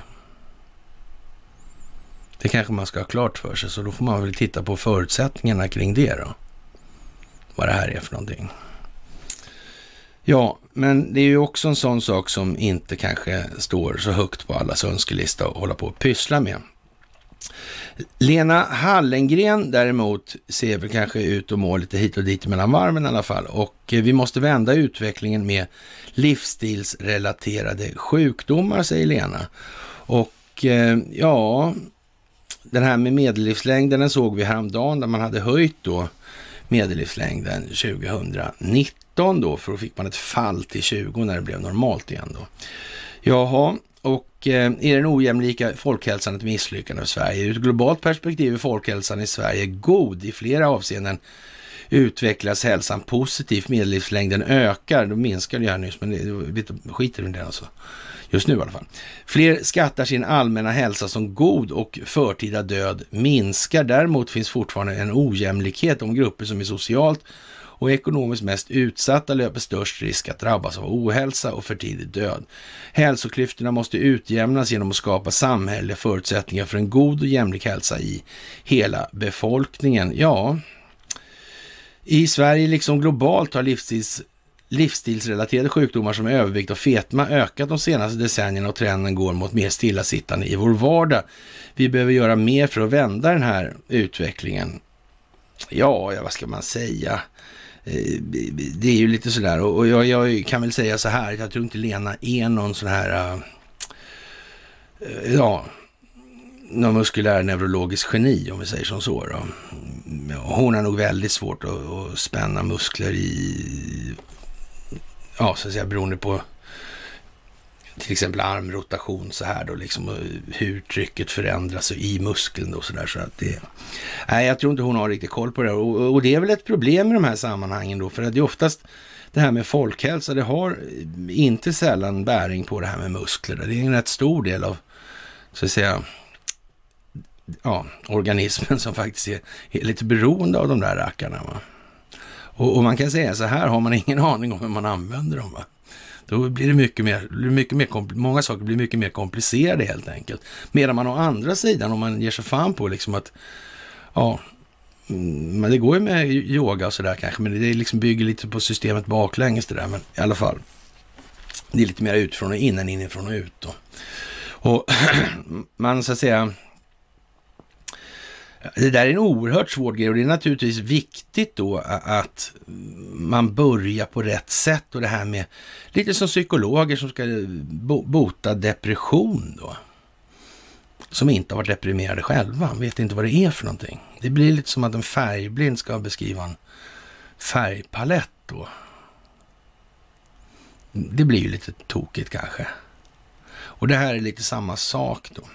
Men så att säga, en sak som är rätt så bra då, det är att för att vända utveckling med övervikt och fetma ska regeringen tillsätta en kommitté som ska lämna förslag på åtgärder som främjar fysisk aktivitet då. Livsmedelsverket har också fått i uppdrag att skapa förutsättningar för en överenskommelse i branschen och eh, om att sänka salt- och sockerhalten och ta fram kunskapsunderlag om hur konsumtion av energirika och näringsfattiga livsmedel kan minska. Och ja, det är nog en hel del saker här som måste göras. Det är ju rätt omfattande prylar, och ja, som sagt, frågan är vad man menar med det här egentligen. Vill man verkligen, som man säger, eller som man vill ge sken av och vilja här alltså. För livsmedelsbranschen är inte att leka med alltså. Och, och, och, och den är ju rätt så, så att säga, underliggande till läkemedelsindustrierna och så vidare och så vidare och så vidare. Svensken tuggar, tuggar, tuggar och tuggar, skrev de internationella medierna under andra världskriget. Menar man ingenting? Jo, det gjorde man. Man menar något. Men vi är där vi är nu, som en konsekvens av det också. Vapenfabrik hittade i Stockholm, och ja, folk skulle kontrollera en man i västra Stockholm i ett rutinärende, och så hittade de en, han blev lite aggressiv, så hittade de en vapenfabrik. Ja, sånt händer ibland, sånt händer ibland. Ja, och eh, de här Pandora-papperna är som sagt ett, eh, ja, det är ju lite speciellt, det får man ju ändå säga. Och ja, när man valde på Omni att, eh, ja, vad ska vi säga, bildsättningen där var en laptop med Nasdaq på av någon anledning, jag vet inte hur det där kommer sig. Man skulle kunna tänka sig, tänk en, kom, tänk en kombination då. Offshorebanker och en handelsplats som Nasdaq. Skulle man inte kunna hitta på någonting intressant där? Det skulle vara helt omöjligt, verkligen. Jag vet inte. Jag, jag tror jag skulle ha fantasi nog att hitta på något faktiskt. Kanske till och med mer än en sak skulle jag nog kunna tillägga. Jaha, och över tvåhundra svenskar. Ja, ett globalt samarbete. Ja, det är som det är. Den enda svenska redaktion som deltagit i samarbete var S V T. Ja, som sagt, jag tror att det var, kan man ju säga så alltså. Mm. Men S V T har nog som sagt klart för sig vem det är som bestämmer nu. Eller vilka intressen det är som bestämmer i det här. Och de här tvåhundra svenskarna kommer naturligtvis att leda vidare. Och man kan ju lite lugnt säga så här också, att andra svenska stora företag som har pysslat med den här typen av verksamhet kommer inte gå oberörda ur det här. Det finns inte på en karta. Det här är ju den karta som kommer att visa hur man ska ta sig in. Alltså om man vid det här laget inte lyckas klura ut det här med svarta pengar, mutor, Ericsson, amerikanska justitiedepartementet, kontrollen, nitton och så vidare. Om man nu inte lyckas klura ut fortfarande att det här är ju liksom en, ja, här har ni en marschorder liksom. Börja gräv. Ta, vi vet, alltså alla måste förstå vad vi ska någonstans. Vi vet vad vi ska leta efter. Hamnar vi någon annanstans så hamnar vi någon annanstans, men vi vet i alla fall att i, i nästan alla andra sammanhang i hundraåttiofyra länder hamnar man på samma ställe. Det är ju liksom inte jättesvårt nu, faktiskt. Och vi vet att det här är metoden. För vi har sett den i andra sammanhang, som med Durham till exempel. Och så vidare. Jaha. Och ja, trettiofem nuvarande tidigare världsledare identifierade.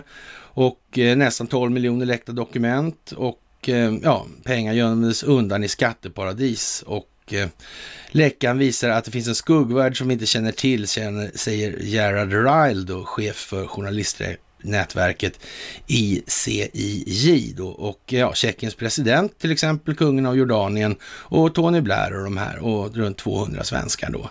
Det är ju lite grann sådär och det kommer naturligtvis hålla på ordentligt här och det kommer naturligtvis också bli så att i den mån det här berör så att säga penningtvätt och sådär, men då är, finns ju S E C där. Och de har ju redan den här informationen. Och då vill det kanske till då för då svenska myndigheterna, de får syn på det här. Och de vet att S E C existerar. Att de förstår då att nu måste vi säga till, annars kommer, om vi inte säger till, och S E C vet vad det här är för någonting och de vet att vi vet det här. Ja. Och så säger inte vi till. Ja, men då kommer ju S E C bli sura och då kanske de tycker att vi kanske inte heller behöver använda dollar på det sättet. Och så vidare och så vidare i det här. Så det finns liksom ingenting att välja på längre. Det blir som det ska bli. Och de har, liksom, det är ingen slack i någon lina här inte, som gör att det kan rusas hit eller dit som man önskar. Finns inte på en karta. Politiker gömmer alltså tillgångar i skatteparadis och som sagt, man kan ju alltid i de här sammanhangen när man har de här olika, ja, Jordanien eller Tjeckien och sådana grejer, då kan man göra en Kalle Blomqvistare som vanligt då då, skriva ordet eller namnet Eriksson och hon skriver namnet på landet, så kan man ju ha liksom som utgångspunkt vad det här möjligen kan handla om för någonting då. Ja, och sådär då. Jaha. Ja, Swedish House Mafia då, och ja, vad ska vi säga? De har naturligtvis skapade bolag i skatteparadisen då och eh, vad ska vi säga, det handlar om immaterialrätt naturligtvis och det är immaterialrättsliga tillgångar som göms på de här offshore-öarna då, då. Och ja, vad ska vi säga om det då? Finns det några andra branscher där det finns immaterialrättsliga tillgångar typ? Kan det finnas telefonbolag som har ja, sånt där då då? Finns det några patent där? Inte? Kanske något eller lite eller kan, kan de ha tjänat någonting på att hålla de här patenten på de där öarna? Kan det vara så? Ja, man vet inte, vi får väl se. Och som sagt, Ikea är ju någonting som Swedish House Mafia tycker om och ja, vad ska jag säga egentligen? Jaha, Georgiens regeringsparti, Georgiska drömmen, anklagas för att ha köpt röster då i viktiga valet här. Och ja, vad ska vi säga? Det, de här grejerna är ju helt givna att de kommer nu. Och värre lär det helt enkelt bli. Det kommer att bli dramatik fram. De här olika flygövningarna som har pågått i Taiwan kan man ju säga... Ja, de flyger i lustiga mönster helt enkelt. Och ja, övertydligheten börjar bli lite sådär tecken i skyn, skrev vi då så här. Och, och frågan är väl då kvantumfonderna då, eller ja, George Soros kvantumfond till exempel då, kom den före kvantumdatorn eller var det tvärtom tro? Ja, helt säkert i alla fall att Investor har kvantumdatorer, det är säkert. Och frågan är hur många George Soros har. Han är nog bara en liten finanshitman när det kommer mellan skål och väg, va? Det kan vara så. Faktiskt. Mm. Jaha. Ja, Afghanistans skenande folkökning är ohållbar, villkor av biståndet och ja, vad ska man säga? Så vi tar väl, ha, tar väl hit de här då, presumtiva radikaliseringsobjekten då som lösning på det här, eller hur fan tänker de här liksom? Mm. Alltså det är ju jätterisk med den här skenande befolk- befol- eller befolkningsökningen då, därför att ja, det kan bli radikalisering då. Mm. Ja, det får man liksom, det är Express alltså, det är så. Och sen kommer vi då till det här med den här Lars Vilks då, vad det nu är för någonting som har hänt då när den här ja, bilen då, polisbilen med två poliser i då helt plötsligt tydligen bestämde chaufför att flyga då och hamnar i mötande körfält då över den här vajer, nere vid Markaryd alltså. Det är sådana här vajer i mitten där. Och eh, frågan är om den ens alltså, är... Om, jo, det är nog, det är nog vajer där, ja. Det är det. Och eh, ja, vad ska man säga? Det måste ju finnas dokumentation, eller så att säga, dokumenterat vad som har hänt. Alltså den bakre bilen har ju haft den främre under uppsikt, det är därför den är där. Så är det ju. Och den främre har dessutom en, ett otal kommunikationsutrustningar som gör att man ska kunna veta exakt vad som händer och varför och så vidare. Det här är ju oerhört märkligt alltså. Och för att ha varit, så att säga, haft det här personskyddet då i femton år så verkar det ju väldigt, väldigt, väldigt märkligt det här faktiskt. Det är inte mycket som håller ihop i den meningen. Och det är naturligtvis oerhört beklagligt om det är någon som har gått hädan i det här, det är det ju. Faktiskt. Men det är mycket som är jättekonstigt i det här, samman- i det här sammanhanget. Hur kan det här inträffa liksom?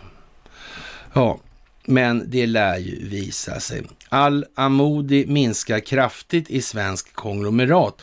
Företagsgruppen byter namn. Och eh, ja... Det, det vet inte jag liksom vad man ska säga om längre. Är det någon som tror att Al-Amoudi satt på Ritz-Carlton i Riyadh utan en anledning under? Det var väl kanske så att Mohammed bin Salman hade någonting att säga. Och efterhand som man nu plockar klorna ur Investor så kommer vi att få se det här också. De här, ja... staffagefigurerna eller marionettfigurerna de har hållit sig med, de kommer ju gå en lite annorlunda framtid till mötes än vad de har levt nu tidigare, så är det också.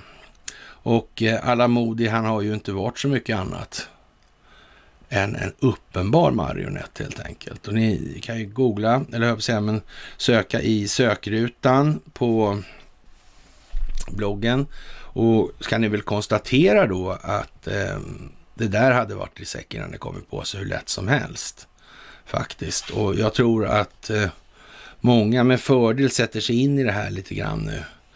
Han satt ju som sagt fyrahundra dagar på det här hotellet då, lite drygt, eller fyrahundratrettiofem här för mig det var. Det är ju kanske rätt så länge faktiskt. Men det är ju nödvändigt nu. Det ska vara optik här för att alla ska förstå, eller fler ska förstå tillräckligt mycket.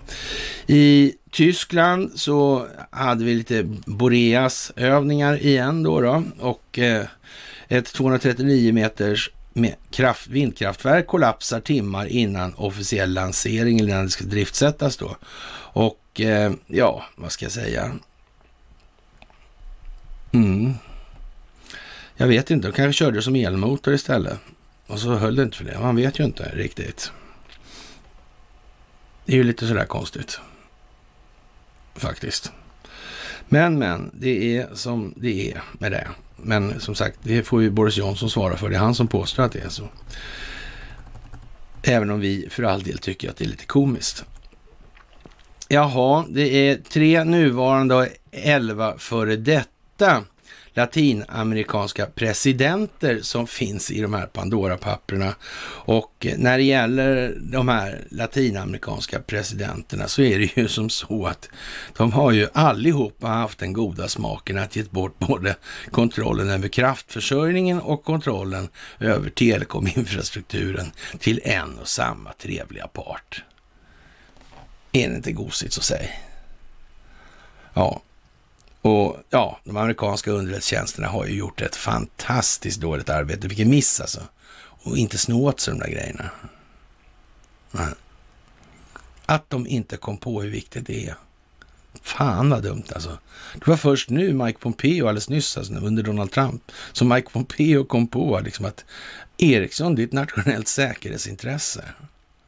Innan det fattade de aldrig att det var så. Fan vilken jävla otur alltså. Det där alltså var dåligt. Ja. Så kan det vara, så kan det vara, ja. Ja, ja, Viktor Malm, han är då nattklubbschef på Spybar. Han tar strid mot vaccinvägrarna. Det är ju naturligtvis en veritabel succé, alltså. Börjar köra med vaxpass där.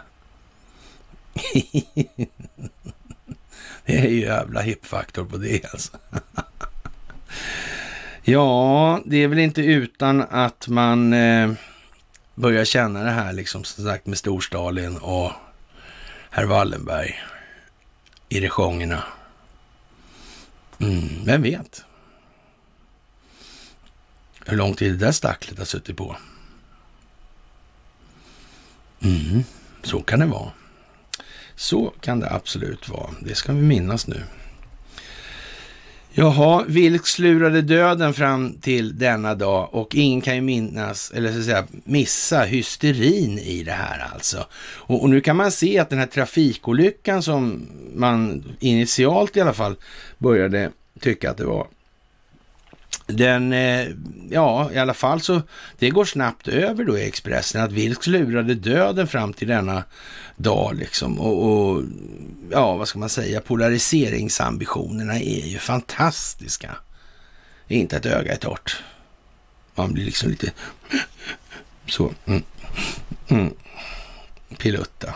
Ja, som sagt det där, hur många offrar så mycket för konsten? Ja, vi är väl lite återhållsamma i den här frågan just här i alla fall. Men vi, vi kan väl tycka att det vore väl klädsamt att invänta lite utredningar och såna här grejer. Så, och, men man har ju redan från utredningssidan börjat då börjar med att säga då liksom att det handlar om ett vållande någonstans här då. Och, och, jaha, det verkar ju intressant. Men som sagt... Jaha, och eh, inflationen den går i skyn då i U S A, så har då Ryssland och Saudiarabien i somras då i augusti skrivit under ett avtal där man en, gör slut på den här petrodollarn då och eh, det är ju lite sådär man får tänka på nu här, för nu är det ju, börjar det röra sig liksom på valutamarknaden. Då kan vi säga så här att då kommer de här derivaten på valutamarknaden höra av sig ganska omgående och då är det lite mera pengar än vad det här systemet tål börjar ja, röra sig och försvinna helt enkelt. Det här kommer bli jättetokigt. Sådär. Och vi får hoppas att det går att hantera då och då kan vi väl säga att då är något finansiellt undantagstillstånd hur nära som helst. Sådär. Och det blir ett dollaröverutbud då på F X-marknaden eller då foreign, foreign, foreign exchange då. Och eh, jaha, naturligtvis Daily Mail drar på det här. Artist och Drew Prophet Muhammad killed in car crash. Det är fullt ställ alltså på de här grejerna. Och vi kan väl, eh, ja vi kan konstatera då att det här blev en avledning av Panama-papperna, det kan vi ju säga, och en rad andra saker som händer i U S A parallellt i det här naturligtvis. Och ja, men också är det så här då att situationen med Vilks ska tydligen exponeras globalt av en anledning. Det är uppenbart att man trycker ju på. De här tidningarna, de är ju kontrollerade också naturligtvis. Man har ju inte glömt det. Det är ju påtryckningar. Samma med C N N som är tvungna nu. Hela tiden. Ja. Och vad landar den här personskyddsnotan på totalt? Vad, vad ledde det här fram till? Då? Så hur, hur har man motiverat den här insatsen under resans gång på ett trovärdigt sätt till exempel? De här kostnaderna. Det är ju väldigt, väldigt, väldigt konstigt. Och var inte det här personskyddet då, alltså, var inte det kopplat till Säpo då? Så här, och man måste nog ändå anse att Säpo har någonting med säkerhetstjänster att göra, så det djupa staten och sådär. Är det verkligen helt omöjligt att någon har kommit på då liksom att, men vem är det egentligen som regisserar och orkestrerar de här extremistiska fundamentalist figurationerna där? Vem är det som, och det vet ju vi till exempel om vi pratar just om Mohammed bin Salman och det här, och i Saudiarabien och wahhabismens framväxt och skapandet av Saudiarabien. Så vi vet att det är City of London och med benäget bistånd från andra som vistades i regionen då vid den tiden, alltså Gustav Oskar Wallenberg då i det här. Mm. Det är ju det liksom. Men skulle Vilks inte ha fattat det här var, var med i för någonting? Är han så dum i huvudet? Eller var han det? Han trodde på allvar liksom att det var... Han hade ingen aning om vad den djupa staten var och vad de höll på med. Utan han och Ingrid Carlqvist, de åkte till Pamela Geller istället, och, och S V T följde med och gjorde reportage. Det måste man väl nästan säga var lite oskicklighet i tjänsten, va? Mm. Vad var det där för något egentligen? Ja, det kan man fan fråga sig vad det var för någonting. Var det stacklat redan då? Ja. Det där blev ju inte så bra. Nej, det blev det ju inte. Och det blir faktiskt inte så bra, det kan man ju inte säga då, när det här med gullregn över stan då börjar komma i rubrikerna då. Så, guldregn från Wallenbergbolag, här är veckans utdelare i Dagens Industri alltså. Och, och ja, och vad ska man säga? Bedårande rubel, det föll under jubel från kronan och pundet, det regnade på City, droppade ut i Norrström. Ja, kära dollar, kyske, kära dollarns kyskesbälte har du fått av Roosevelt, när du faller blir det ta med fan lite guldregn över stan och så vidare. Det här är ju, ja... Vad ska vi säga? Det låter som vi har pysslat med begreppsmyntandet rätt länge, helt enkelt. Jaha, vi tog det vidare lite grann och eh, med det här Vilks-bluffandet, vi lägger i, vi, vi, så att säga, håller den rent teoretiska delen här. Vi beklagar allt dåligt som har hänt i det här, det gör vi självklart alltså, men vi kan inte heller låta bli att ta hänsyn till den mediala insats som nu, just nu görs i samband med det här. Alltså, och, och då ska man inte säga aldrig så att säga, missa att ta vara på en bra kris. Va? Men, men nu är det ju så här att kriser och sådär, det är så, därför också så att man skapar dem. Så kan man ju säga. Och hela Vilksbluffen ska alltså exponeras, och vem är det som underblåser den här extremismen som vi just sa här då? då? Och, och det som sagt, personskyddet kostar, vad, vad har det kostat då? Så. Och, och liksom, om det där är i, i djupa staten eller Säpo och sådär, vad, ska, har Säpo trasslat med sitt eget, eller vad, vad är det här för någonting egentligen alltså? Eller är det här en olycka som har hänt, alltså de kör så och så blir det så konstigt att de, de flyger, alltså det är mycket, mycket märkligt det där, det är svårt att förstå alltså. Och som sagt, de sköt ju faktiskt bort sig redan när Ingrid Carlqvist och Vilks åkte till Pamela Geller och S V T följde med och gjorde reportage, det var ju så alltså. Men Vilks, han hade ingen aning. Han visste ingenting om Saudi. Han visste ingenting om wahhabismen. Han visste ingenting om sharia-lagar. Han visste ingenting om vapenförsäljningen till talibaner, al-Qaida. Khashoggi-familjen visste inte vad det var. Nej, inte Hariri-familjen heller. Nej. Nej, kanske inte. Kanske inte. Ja, men, men reaktionerna här hemma i de här lite mer så att säga inte så tänkande leden då, då, då kan man väl säga så här, det, det är lite tråkigt att se alltså. Kom igen nu alltså. Det är inte så svårt att ta reda på vad det är som driver det här i botten. Och det är alltid samma som vanligt. Det är ingenting annat. Och sen om de så att säga längst ner, längst ut inte begriper det eller inte, så är det ingenting som skiljer det här landet från det då, så att säga. De gör bara vad de tror, men de fattar inga stora beslut i den delen. Jaha. Som sagt, det är, ja, rubeln går starkt nu och det är ju som sagt bedårande rubel, det föll under jubel från kronan och pundet. Det regnade på sitt och droppade ut i Norrström alltså. Det är ungefär vid, ja, Raoul Wallenbergs torg skulle man väl kunna säga då. Och eh, ja, Nybroviken där. Jaha, det är ju lite sådär äh, tråkigt att konstatera att eh, det blir så sannsport, eller ja, vad ska jag säga då kanske. Jaha, och eh, det finns en konflikt mellan vad som är, var bra för allmänheten och vad som var bra för Facebook. Och Facebook valde gång efter annan att optimera för sina egna intressen för som att tjäna pengar, säger den här ja, visselblåsaren Haugen i intervjun då. Enligt Haugen så är de algoritmer som rullades ut tjugo arton som är roten till problemet, och jag skulle säga att det är viljan att rulla ut de algoritmerna som är problemet faktiskt. Men Haugen hävdar att algoritmerna syftar till att driva engagemanget på plattformen, och man får bäst engagemang genom att fylla användarna med skräck och hat. Facebooks policychef Nick Clegg gjorde ett tv-framträdande i C N N tidigare under söndagskvällen där han bemötte Haugens påstående redan på förhand. Det ger människor en falsk trygghet att förutsätta att det finns en teknologisk eller teknisk förklaring till de problem med politisk polarisering som existerar i U S A, sa Clegg apropå påståendet att sociala medier skulle vara ansvariga för stormningen av Kapitolium.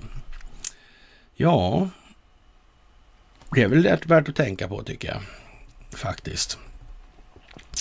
Det här fastighetsbolaget Evergrande i Hongkong har handelsstoppats, och det kommer naturligtvis att sätta de bommade nästa ränteinbetalning också, och man kanske kan låta det gå så där ett tag.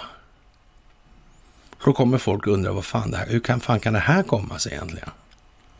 Kan man göra så där bara, och varför kan man göra det? Det är lite grann som köpmannen i eller från Venedig. Kanske man ska fråga sig egentligen, vad är egentligen poängen med det här systemet? Är det skålbundet kött eller är det att få nolla ut pengarna? Ja, ny start för Japan med en ny premiärminister som heter Kishida, och kort förberedelsetid har han, för han tänker hålla val här alldeles snart. Och frågan är då om man hunnit förbereda det valet med hjälp av Dominion-apparater och så vidare, de här grejerna. Eller är det någonting annat det här? Är det det ena eller är det det andra? Så kan man tänka i den delen.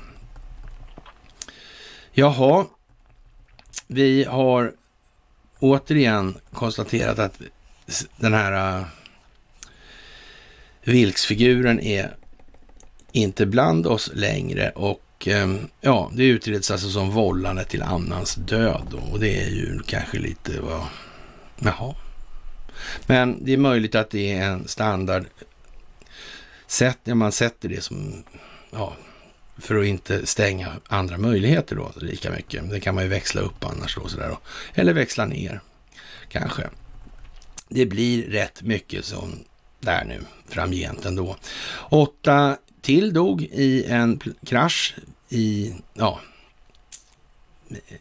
Milano då, och ja, det var naturligtvis någon som var väldigt rik och rätt så korrumperad, och ja, vi tog väl bara en annan Karl Gerhard-låt att i Vesuvio finns så mycket sump. Det kan väl inte bara vara en slump? Nej, det kan inte vara det. Och jag har Lars Vilks i B B C då, och det är Red Bee som står för det där, så nog fan pumpas det på så mycket det bara går. Det gör det ju. Varför gör det det? Är det här för att skapa stor samstämmighet mellan den muslimska världen och den ja, giriga världen, eller vad fan vi ska kalla den för? Är det det? Nej, jag tror inte det faktiskt. Och om ni tar upp det då, medier runt om i världen skriver om Lars Vilks död, och då borde man ju faktiskt reagera då. Hur fan kommer det här sig liksom? Hur fan kommer det här sig? Vadan detta intresse? Vad beror det här på? Ja, och eh, som sagt, Donald Trump, han tar sikte på Nobelpriset och börjar kritisera den här kommittén för Pulitzerpriset istället, och de, han vill att de ska ta tillbaka det här när de gav det till New York Times och Washington Post. Och de hade ju rapporterat om det här med Russiagate och sådär, och så visade det sig att det var ingenting sant med det, och nu tycker han att de ska bli av med det där igen, och fick ju det för det. Och eh, möjligtvis har han sikte på Nobelpriset i de här sammanhangen, för det är ju ett opinionsbildningspris det också. Och eh, ja, vad ska vi säga? E U trappar upp här då. Det går ju inte med de här femtionio spänn för soppan och trettio spänn för diesel. Det duger ju ingenstans, reagerar ju ingenting här. Så E U:s smittskyddsmyndighet varnar för våg av covid-döda då. Och eh, ja... Mm. Vad ska man säga? Ja, vi får väl se helt enkelt. Vi får köra ett varv till, och vi får göra det till folk faktiskt skärper till sig. Trump går alltså till domstol för att få komma tillbaka på Twitter. Det handlar om den här Clarence Thomas då, och plattformarnas roll i samhället, och det här måste hållas, allmänna kommunikationsvägar måste vara fria vad det handlar om telekominfrastrukturen. Och ja, det är som det är. Och då är vi väl ungefär tillbaka där vi börjar, och skenande priser på olja, ett slag mot klimatdrömmarna i det här. Ja, och det valutafinansiella systemets skick och tillstånd har ingenting med någonting att göra i den här saken. Nej, det är bara så. Ja, med det, kära vänner, så tror jag vi har klarat av att starta den här veckan i alla fall. Den börjar ju rätt så mustigt, skulle man kunna säga. Men ni ska som vanligt ha det största av tack för det ni gör i den här verksamheten. Ett stort tack och lite spontan applåd faktiskt. Sådär, det här blir jätte, jättebra. Det blir det. Och eh, ja, som ni ser, den här veckan börjar ju hyfsat dramatiskt, skulle man väl kunna säga. Och det lär bara bli ännu mer dramatiskt efterhand som veckan går. Och eh, som, som vanligt då, stort tack för allt ni gör. Tack för gåvor på Switch och Patreon, och tack för att ni hänger på i allt det här. Tack för att ni fördjupar er. Tack för att ni utvecklas, och tack för att ni hänger på Telegramtjänsten. Det är det som gäller nu. Samhället kan bara utvecklas om individen utvecklas. Och ju mer man släpper sina gamla känslogrunder och värderingar, desto större möjligheter har man att utvecklas. Det är bara så. Med det så får vi väl önska härskapet en riktigt trevlig måndag. Så hörs vi senast onsdag.